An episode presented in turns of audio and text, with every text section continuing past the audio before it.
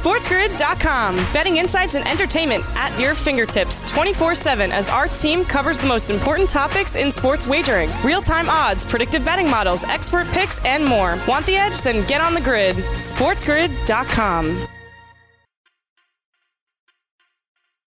Bring them out, bring them out, bring them out, bring them out, bring them out.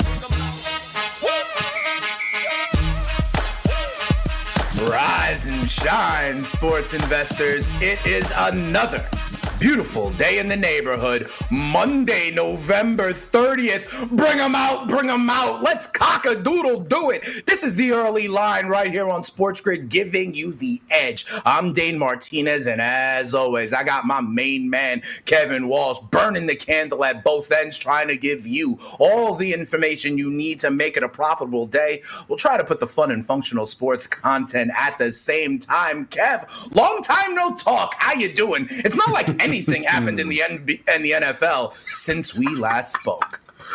Oh boy, has a lot happened, but I am excited to break it down. Uh, nobody I prefer talking this stuff with Dane, and I mean, not all of it's going to be fun. Certainly not no. when we preview the Monday night no. game. Um, no. I have no interest in doing that. Also, the stuff that's going to, I mean, I'll tell you this. Just you know, you know, we always talk. You know, sometimes you peel the curtain back, like a coin flip. What you start the day with right? I mean, yeah, there's really. been a thousand massive lead stories that have happened, but all things considered, I think people know probably where we need to start if we're talking NFL.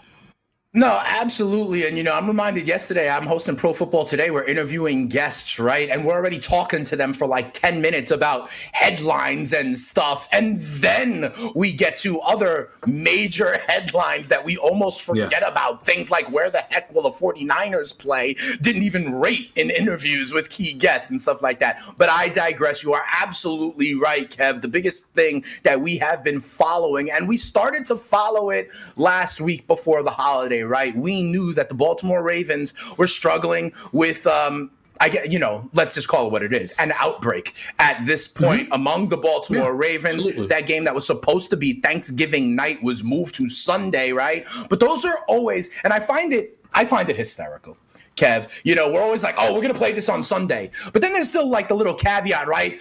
Assuming that what we know now is the complete end of the positive testing and we're all good. But no, multiple players then turn up again on Friday, on Saturday. Even yesterday morning, Pro Bowl tight end Mark Andrews is te- test positive for COVID. And they say, out of an abundance of caution, Kev, they have moved this mm-hmm. game to tomorrow. Meanwhile, Ravens are still testing positive as of yesterday. And as of yesterday, they were going to play 48 hours from then. This game is still on for tomorrow, even though the Ravens are extremely compromised. And guess what? The Steelers have cases as well. James Conner, yeah. their running back, who, by the way, is a cancer survivor, kind of like how Mark Andrews has type 1 diabetes.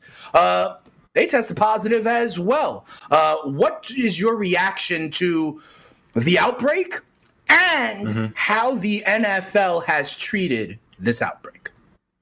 I mean, it's a nightmare. And the fact that, you know, you asked that question with two parts of it, there's probably seven more that can follow yeah. those. I think ultimately, I was very surprised to see it moved off Thursday. You and I were last we spoke on Wednesday. We're like, yeah, they're going to be playing that football game, Dane. And then they weren't. And that already was eye opening. And then they put it on Sunday. And then John Harbaugh basically canceled the Sunday game himself. He's like, yeah, we're not showing up to the facility until Monday the earliest. I mean, mm-hmm. that's one of the things that's been blowing my mind, Dane, is just it doesn't even feel like there are fast and steady rules right now with any That's the thing. There's not. And as we welcome in our radio audience from around the country, around the globe, big shout out and thanks for getting up on the grid early with us. Kev, you know what I've been saying. I, for months, I have been saying just what is the policy? Right? What is the policy? How do we understand how the Patriots can go to KC without Cam? How the Niners have to play on a Thursday night? How the Raiders without an offensive line or a defense, they have to go. But this one gets pushed back not once but twice. Then meanwhile, yesterday the Denver Broncos have to play literally Yeah. with a joke at quarterback. For me, it is inconsistent. And that is the problem. And that is why NFL teams will have gripes. The NFL was like, I will add an eighth playoff team to each mm-hmm. conference. That'll shut everybody up. But what they don't realize is that they they, they keep thinking that they can contain this and manage this on a case by case basis, Kev. And they can't. I, I will. I will say this. I- I'm not trying to cover for the NFL. If I were to say though, in, in terms of the consistency, I think right now what's happening with the Ravens. Maybe you'll disagree. I think the only comparison though is what happened with the Titans. To be fair, that is the only time that the NFL canceled the game. I think when you talk about the Niners losing a wide receiver room, the Packers losing a running back room, and the ba- and the Broncos losing a quarterback room, those are all comparable situations where they're not treating one team or one position more important than the other and pushing forward. And I think the reason why this Ravens Steelers game has been pushed back, back, back is because they're dealing with an outbreak. Where I think right now I'm kind of struggling with the whole terms of we don't have a legitimate rules is the NFL is spinning their head right now because they know, and let's not confuse this at home. They know they shouldn't be playing tomorrow. They're aware of that. That's right. I think everybody at this point is aware of that. What they're not aware of is what to do if they don't play. That is why there is so much up in the air. Are you going to add a week 18? What does that do now to a bye week team who's going to possibly be off mm-hmm. what three weeks without playing? Do you see how, or how Yeah. how is that fair to a team with a bye week who has to play this extra game? It is that is where I think this struggle is coming. Again, No, they I'm- lost I'm their with you. flexibility. Yeah, and absolutely. And neither team gets paid if they don't play the game, including the team that doesn't have the outbreak. This is a nightmare for the NFL. We'll talk more games when we come back.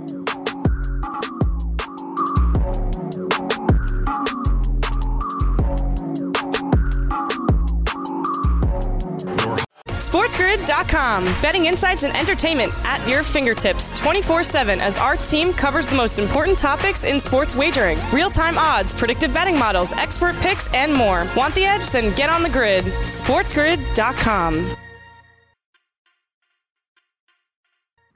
Welcome back in, everybody, right here to the early line. Dane and Kevin. We're talking about kind of, you know, how COVID has impacted week 12, the Baltimore Ravens, and the NFL over the holiday weekend. You know, here's the way I think about it, Kev, because, you know, I, I took issue with the phrase that the NFL said that they moved from Thursday to Sunday because of a quote mm-hmm. unquote abundance of caution. It is not an abundance of caution.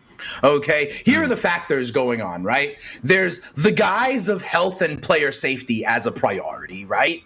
Then the other factor here we have to understand is how they want to treat competitive balance. And the other mm-hmm. factor here that we know is actually the priority is the business aspect of football, right? The television contracts, the the show must go on, and what we've seen that because they protect the primetime games, they don't want to move other stuff for the playoffs, right? So there's all three of these things at play. Yes, obviously caring about the health and the safety of the players and the coaches and the families and everybody involved to put on a football game is there, but I don't think it's the dominant force, Kev. I honestly don't. Competitive balance is sort of there. They're talking about maybe the eight teams. They're talking about, ah, we're trying to, you know, maybe bolster the practice squad. Remember, long snappers are important, Kev. And that's a factor as well, but to, to what extent? And then there's the damn money and television. How would you break So- up that pie? Or do you think there's even a fourth factor in there? This is the thing about the money TV thing that Yeah. I don't know if it's lost on people, but it's why I am so confused by the NFL. I feel like pretty undeniably a week 18 would be financially beneficial for them. They don't want It to would be but it would be only prime time games. It would just be more prime time games. Like at the end of the like I don't see the downside financially. So obviously, then, if I can feel that way, and I usually when I people go, yeah, no, you're right. I mean, it would make sense to bring money in, right? right. If the NFL is against it, why? And I think it's because they don't know how to handle the Week 18 into their playoffs. And the NFL, simply put, Dane, They're trying to get in, get out. Remember when you and I, this is back pandemic, I was in the wood panel basement. We spent a lot of time talking about that built-in flexibility the NFL gave themselves with Yeah. the Super Bowl, the delayed bye starts. weeks and stuff. Yeah. It, they don't care anymore. They have no interest in utilizing any of this. They're trying to get in and get out. Because if, if look, take the temperature of the world, odds are, fingers crossed, we can all only hope and pray next football season, this will be gone. We hope. So for them, they're just trying to get this one done. Heck, who knows? Maybe by the grace of God, by the time the playoffs are rolling around, they might be able to have this thing under control. But they are trying to just go. And that's the biggest issue at all. You're right. It's not an abundance of caution. Obviously, Right. it's a measure of caution not playing that football game, but an abundance of caution, an abundance Would look different. would be to pause the NFL. Would look and we're not Right. going to do that. Right. Like, Kev, close your eyes for a minute, okay? And picture yourself in a world where it is an abundance of caution. Oh, wow. Now open your eyes. Now open your Oh. eyes. Is that what the NFL is doing? No. Okay, it's just not, right? You make a point, right? The priority is not to have an abundance of caution or care about that. The uh, the, the the priority is to get through this. We got to the starting line to get to the finish line. Similar to remember Justin Turner in the middle of the damn Yep, World yep, Series, 100%. Major League Baseball was like, "We can 100%. see the light at the end of the tunnel. Let's get out of here." Okay, let's three. get Just go. Just here. go, go, Right. go. That's what the NFL sees. The problem is 100%. Society is in a place that is going in the exact opposite. Not society, the virus, right? And the status of the virus is going in a like. It's not time to just close your eyes and run through it. It's time to exercise an abundance of caution. Did you ever see the movie White Men Can't Jump, Kev? For sure. Absolutely. You know when they're playing that two on two tournament, right?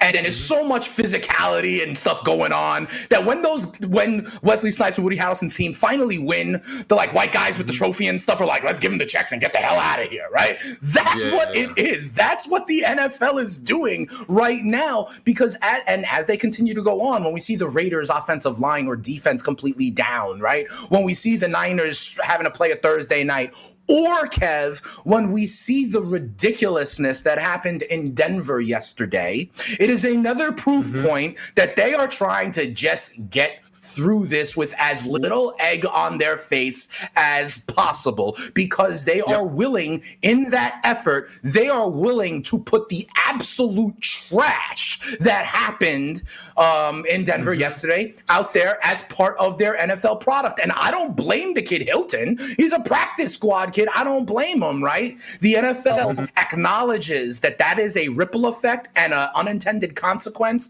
of their approach which is not an abundance of caution. And this is the one thing I want to say because I know we want to start talking games here Sure. and everything. Yeah. This is something that you and I have kind of brought up to folks, and everyone needs to. Re- what happens if this happens in the playoffs? That And not on a question- Tuesday, but on a Friday. That is that is the question, okay? And that is a question that does span further where I don't think the Broncos situation they go, listen, close contact, shut it down. Right. Like that is now completely unfair. I think it is legitimate that we need to start asking ourselves is the NFL going to do what Major League Baseball did?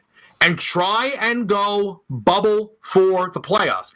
And if they do that, by the way, I'll just say after all of this conversation about the NFC gets to host the playoff game and the hmm. Steelers at least are going to have the ability to host the Chiefs. Poof, gone, irrelevant. Totally irrelevant. Changes the futures market, changes everything that we've been breaking down standing wise completely on its head. But what other option do they have? cancel no, I- I- cancel a postseason game. The, the, the, I'm not even going to say a team name. That's not my style. That's you. Team X forfeits a, a, and this team moves on to the Right. the sem. Are you crazy? Right. Can't do it. Right. Can't have it. That's right. Hey, Titans, go out there without Ryan Tannehill or Derrick Henry. I mean, come on. You know?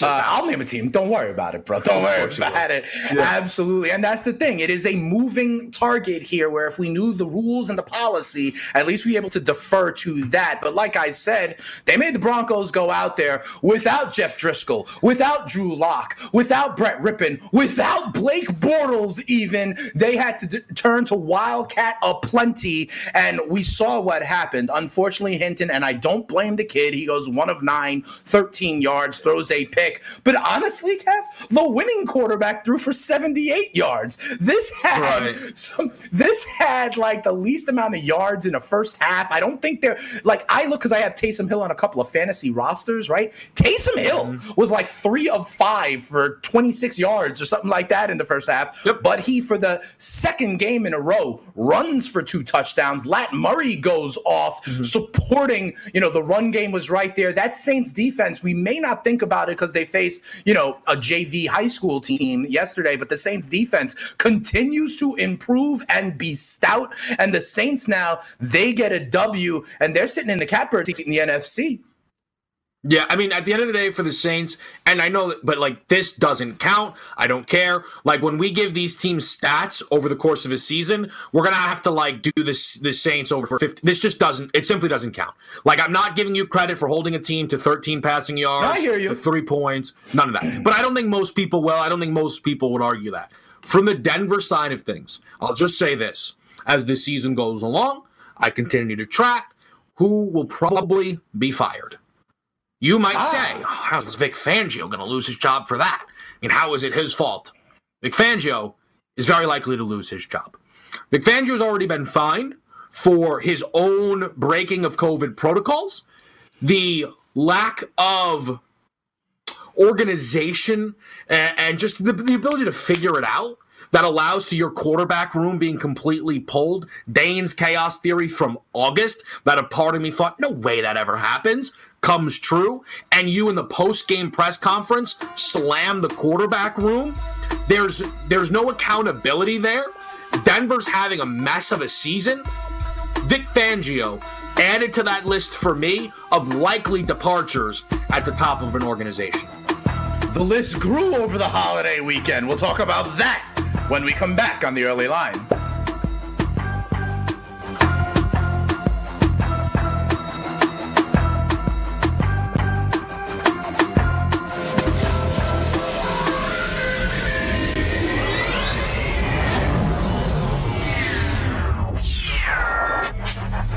SportsGrid.com. Betting insights and entertainment at your fingertips 24 7 as our team covers the most important topics in sports wagering real time odds, predictive betting models, expert picks, and more. Want the edge? Then get on the grid. SportsGrid.com.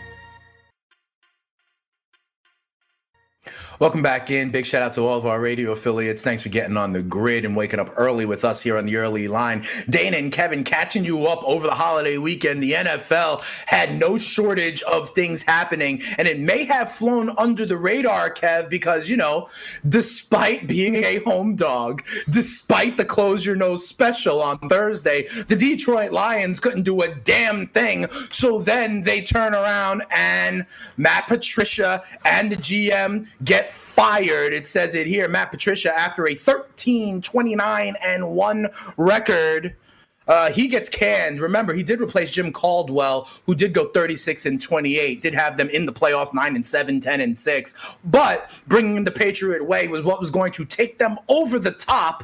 They've decided to um, end that experiment. They will move on. The Lions do not have a coach. Darrell Bevell will be the interim coach. I know this is something you have been clamoring for for a while. You and I both have not thought that Matt Patricia was the leader of men he needed to be, and ironically has taken these Lions in the wrong direction because, as I always say, all coaches matter. And Jim Caldwell had this team as a legit playoff contender during his tenure. Matt Patricia being fired was almost somewhat euphoric. Uh, I needed a bit of good news, and God, did this guy not deserve this job? Uh, abysmal from the start. First year, fourth place. Next year, fourth place. This year, fourth place. He's been horrible. And the Bieniemy thing, see, the thing is, I've been doing the, the EB stuff for a while, but now, every, I mean, Eric Bieniemy's the guy. So now we move forward. For the love of goodness gracious, someone hire Jim Caldwell. I mean, Jim Caldwell, you mentioned it, in those four seasons, had three winning seasons. Matt Patricia yeah. didn't muster up anything near that. Jim Schwartz, my guy, getting the job done over in Philly as a DC. Hmm. In five years, had one winning season. Someone hire Jim Caldwell. But as you mentioned with Patricia, my one of the best stories that came out of this whole absolute debacle is he tried to play a video of Cam Newton being Cam, hyped up, dancing and dabbing, to fire up his players to get PO'd and to want to take out Cam. To which the players are like, What are you doing? We love that. Like that's that's great. That's awesome. We love Cam. And it's like, you're just not like if if you thought like, are you not paying attention, man? You can't get a turnover in this league. The teams they run to the end zone, they take a team photo. It's been going on for two and a half years. Right. You think that these guys are going to be upset? Oh, how dare Cam dab on an opponent? No, it's lit. It's fire. It's what they want. So stop being ridiculous. Matt Patricia, he'll probably walk right back to a job in New England. Fine. Don't care. I don't think he gets another coaching job though. No, he's a coordinator, no. position type now. That's what's in yeah, his future, he'll go right? Coach something in New England, and everyone sure, will be sure, like, sure. "See how good he's in New England." We'll waste our time with that, and that's what it is. Someone hire Jim Caldwell. That's all I got to say about that. At the minimum, as an offensive coordinator, at the minimum, as an offensive coordinator, somebody put JC up where he belongs. That's that. No, that's fair. And, you know, we have so much other stuff to discuss today. What I will put on the radar, remember, Kev, what I always say the hardest thing for a new regime to do is manage the end of the career of mm-hmm. a franchise player. I said it in Atlanta yes. as it relates to Matt Ryan. And I will say it again in Detroit as it relates to Matthew Stafford for the future. We've talked about this. Remember, we even thought there was a chance that the Lions would go and get Tua at number three overall all at one point last year mm-hmm. very quickly. But I do think the Stafford yep. piece is a critical decision of the next coach and GM. I just wanted to say this wasn't the only firing that we saw because obviously Patricia as well as the GM went. The yeah. Jaguars then also Correct. fired their general manager. Correct. It's just a sign that teams in the league now are going to start parting ways with those yes. with those pieces of the organization to get a head start on the general yes. manager shirt uh, search as well as yeah. the head coaching search. So don't be surprised when results lead to firing from now until season's end. True story. We will also see, unfortunately, on the player end, players getting shut down for the rest of the season. Okay, if they're dealing with some injuries, if they're out of contention, that is a danger for your fantasy playoffs. I'll tell you about that as a spitting statistician in other places here on this network. Let's get into some of the other games, though, Kev, with, you know, playoff quality teams. The Kansas City Chiefs go to Tampa Bay, where the Super Bowl will be played maybe on February 3rd, maybe another date. We'll see. And they showed that they belong in the discussion to return there for the final game of the season. Patrick Mahomes, 462 and three touchdowns. Tyreek Hill, 13 catches, 269 yards, and three touchdowns. I will say this, though, Kev Tampa did come back a little bit. And you, hmm. even if you were watching that game, saw like Brady and Evans having conversations on the sidelines to try to work things out, right? Like Kansas City is obviously the class as you and I both say, Patrick Mahomes has all the answers to all the questions. What do you think of this game and what you saw on the Tampa side? So uh, I'm going to start with the Chiefs side because I think we might disagree yeah. on the Tampa side. As far as the okay. Chiefs side goes, Patrick Mahomes is now like running away a little bit with the MVP. It's going to come down to him and Russ, and pretty much that's it. And if you just look at what's favored to happen, ooh, I have Patrick another candidate, Mahomes, by the way. I have another candidate. We'll get to it later, but go ahead. I have an idea who it is. But right now, Mahomes is going to be a big minus money favorite. And I'll just say this if the odds come home in three years as a starter, two MVPs, two Super Bowls, two Super Bowl MVPs. Enough said. He's he's I know people don't like this stuff. He's worth half a billion dollars.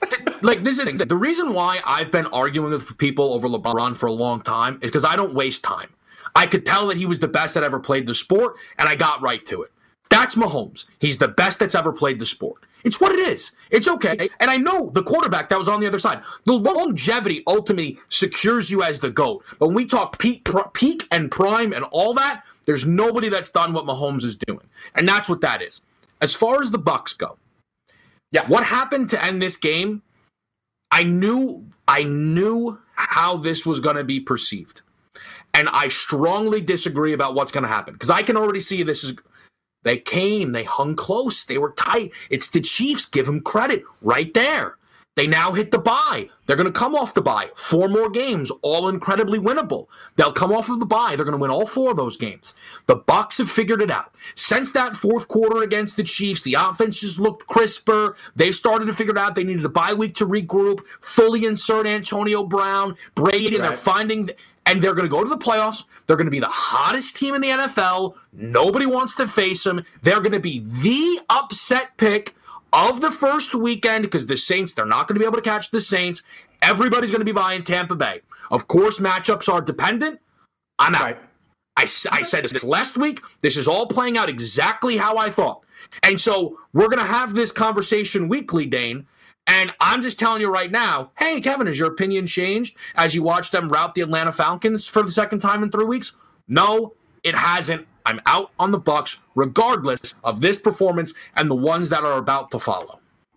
Fair enough. Um, you have somewhat, but not all, captured what I feel about the Bucs. Okay, like, oh, interesting. Um, I feel I do feel a lot of what you said, but not to the extreme that you're talking about, Kev. That's all. Okay, I I, I do feel that first of all, I feel the defense is still there and an important piece of Tampa, right? They can still stop the run, they can still do that stuff. As it relates to some of the, like they figured it out and all of that, I do think that given some of the new pieces, given Brady and the new scheme, it will take some figuring out right? But I'm not going to say they're the dangerous matchup and all that stuff. I will say that they're, we talk about the NFC, Kev. And we talk about how the NFC, the tiers have been real fuzzy, right? We've been like, who's the class yep. of the NFC?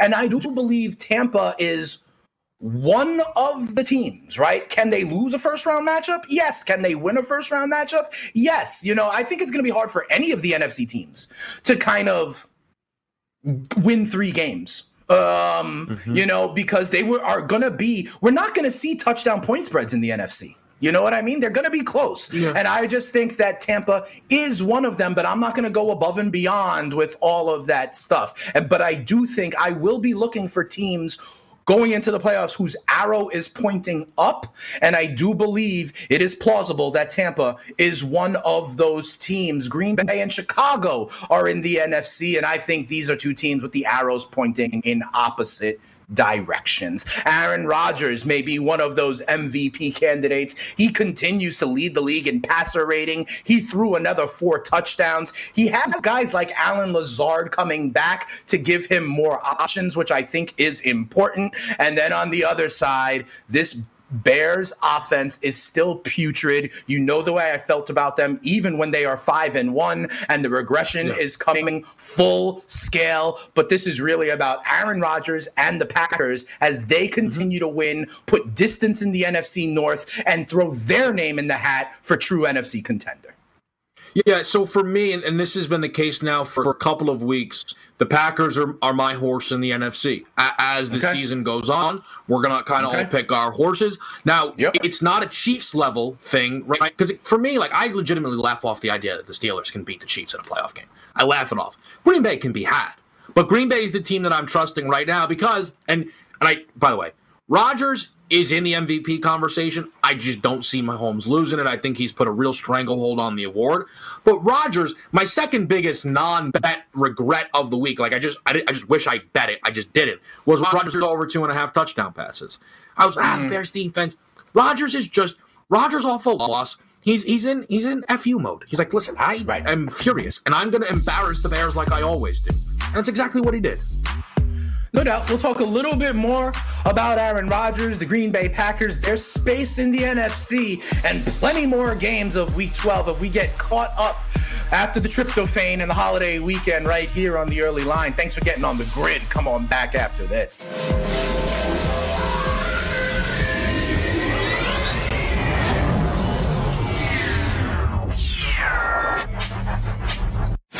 SportsGrid.com. Betting insights and entertainment at your fingertips 24 7 as our team covers the most important topics in sports wagering real time odds, predictive betting models, expert picks, and more. Want the edge? Then get on the grid. SportsGrid.com.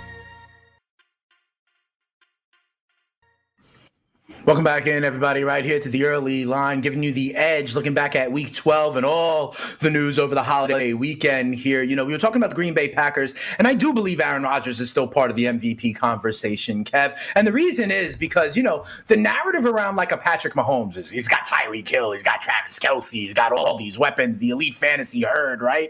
With Aaron Rodgers, we are dinging the organization for never giving him help and he's mm-hmm. doing this anyway, right? So the idea of I think that's part of it, you know, if they wanted to do that, but ultimately he is not the MVP candidate that I want to make a case for later on in this show. As we go to our oh, next really? game, really, as we go to our next game, I mean, Aaron Donald is in this next game. He's one of the most valuable players in the in the league, and judging by what we saw out of Deebo oh, Samuel yesterday, maybe he should get some votes as well. The San Francisco 49ers play the Rams. They get the job done. Deebo kind of goes off. Jared Goff had been throwing for 300 yards every game. That doesn't happen. He throws two picks, 198 yards. Are the San Francisco 49ers with five wins, one less than the team in the last playoff spot, which I believe now is the Cardinals with six wins? Are the Niners, who are getting more healthy, are they live in the NFC? So let me just say this for the folks at home. Dane is fully aware that he now just split my focus on trying to figure out the MVP thing, and that's on him. But as we lock in on this game, first of all, a massive credit to the Niners. Off of a bye, they come out, they play really, really good football. They took a good lead here. Their defense was playing really good. Richard Sherman back, Deebo Samuel, what a performance. 11 for 133 on 13 targets. Raheem Mostert. I mean, good for Raheem Mostert that he held out to Yeah. get some money. He is clearly the best True. back on True. this team. What a big result for the Niners. Can they possibly make a playoff push? I think the NFC, if those outside five and six teams, the Bears, the Vikings, the Niners, you'd have to go through some schedule. Because I don't know if any of these teams, even still, because Mullens is still the quarterback, I, I just Yeah. think that's going to be tough. But uh, here's the thing with me on the Rams. This has now happened three times in the last two weeks. And it is so surprising to me. The Rams, the Bucs versus the Rams, and the Vikings versus the Cowboys. All favorites at home came out playing bad football, and you, those results in the moment, you go, yeah, I get it. I could see how those teams could lose those games. Completely pull the momentum back, completely take charge of the game, and two out of the three pulled the lead. The Bucs actually, you know, were able to at least tie the football game, and they all lose. Yep. That is hard for me to wrap my head around, to be honest with you, Dane. That like the Vikings went to minus 800 favorites. The Rams in this game went to minus 300 favorites. The Bucs in that game went to favorite deep into the fourth quarter. It's so they were favorites by the way while driving down in that game. None of them get the win. That for me kind of goes against the grain of almost what I know about sports. Favorites coming out slow, grabbing the lead at home late into the game, and not still all the way finding a way to lose. That's Yeah. really surprising to me.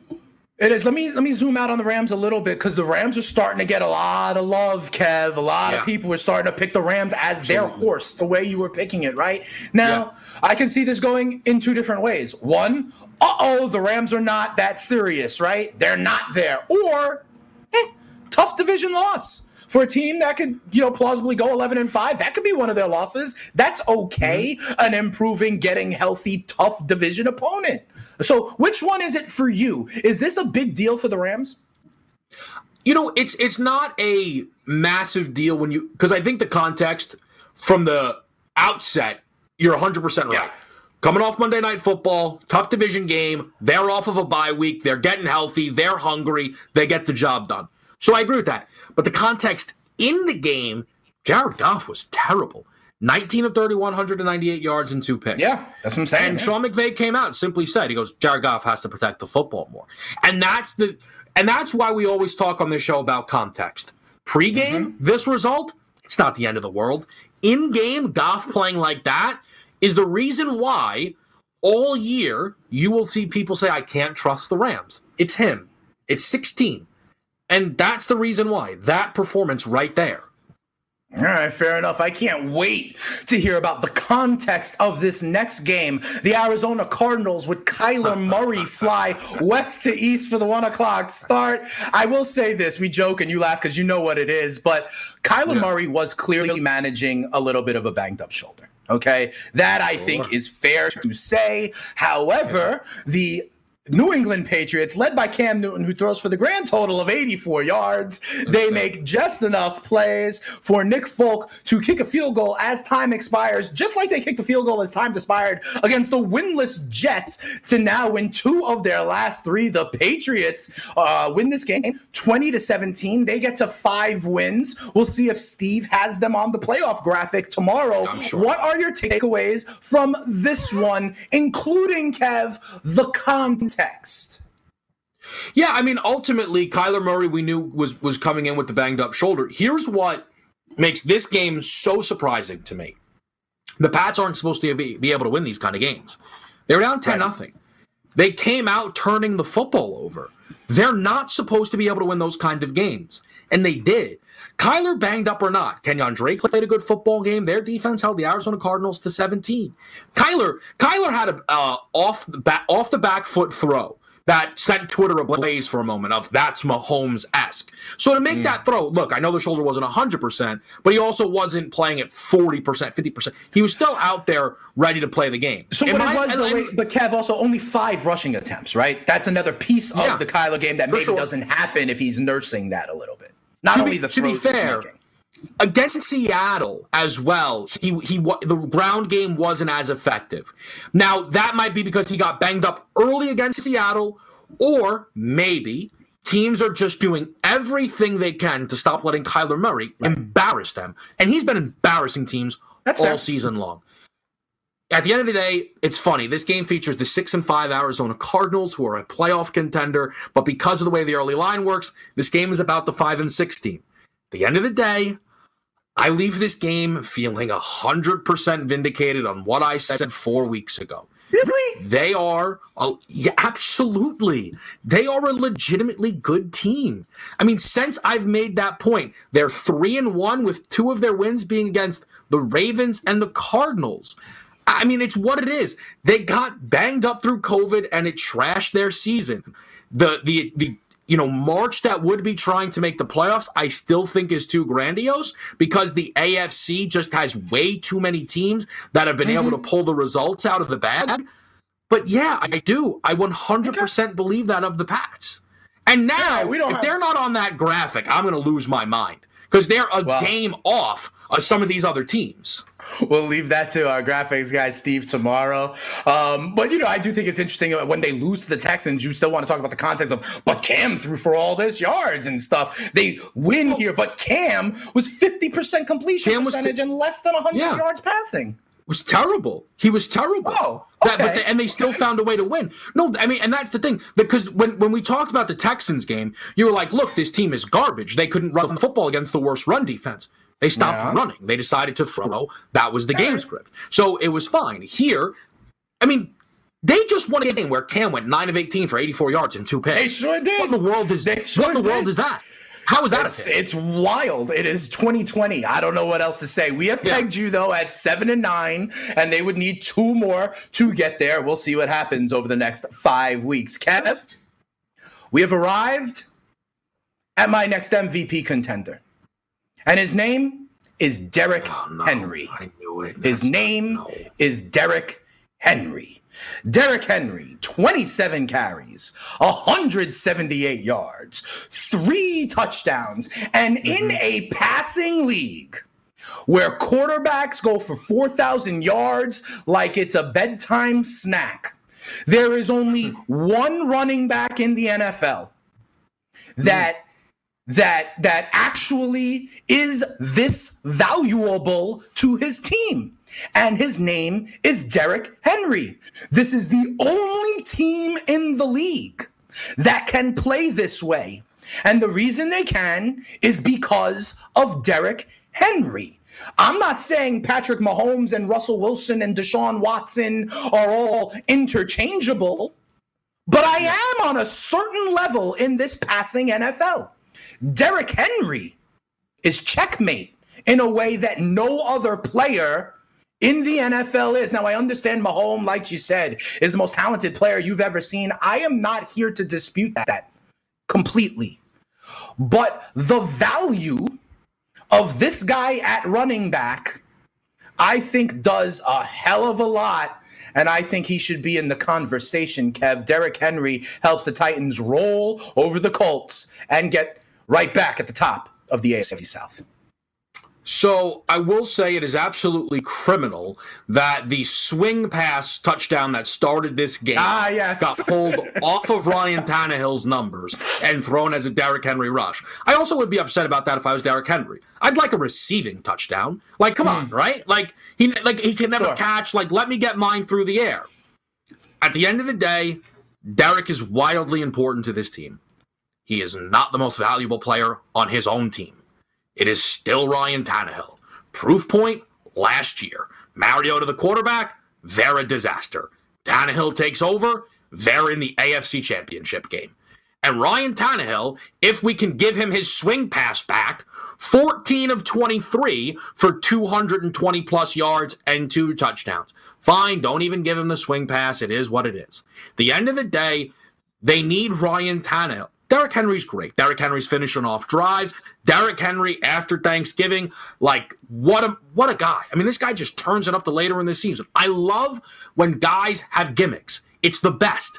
I love that Tyreek Hill is so fast that he has a gimmick celebration that is going like this to other all universe athletes. What a player. I love that Derrick Henry, the winter is coming, and he is now, you know, the Night King, Snow. all of himself. what an abs- what an absolute superstar. But if we're going to legitimately like who is more important to the Tennessee Titans, I, I saw this last. It's Ryan Tannehill, and and that will not change no matter how many rushing touchdowns or yards Derrick Henry has. But a big win I for the Titans. Ridiculous. I think that's absolutely it's, ridiculous.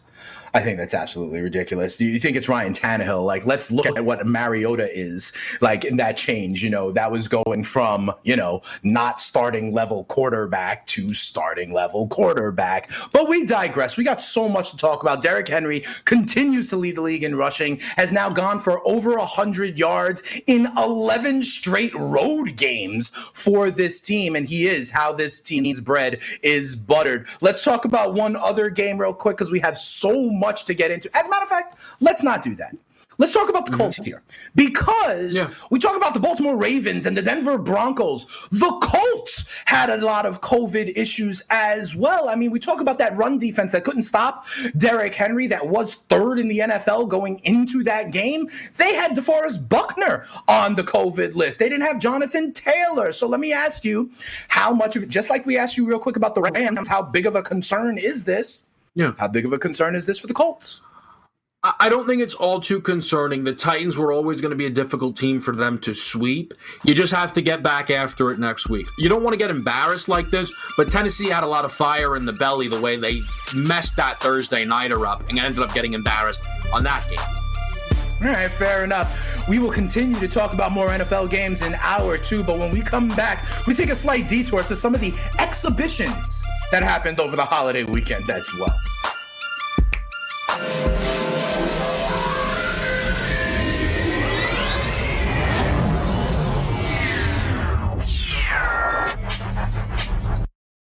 SportsGrid.com. Betting insights and entertainment at your fingertips 24 7 as our team covers the most important topics in sports wagering real time odds, predictive betting models, expert picks, and more. Want the edge? Then get on the grid. SportsGrid.com.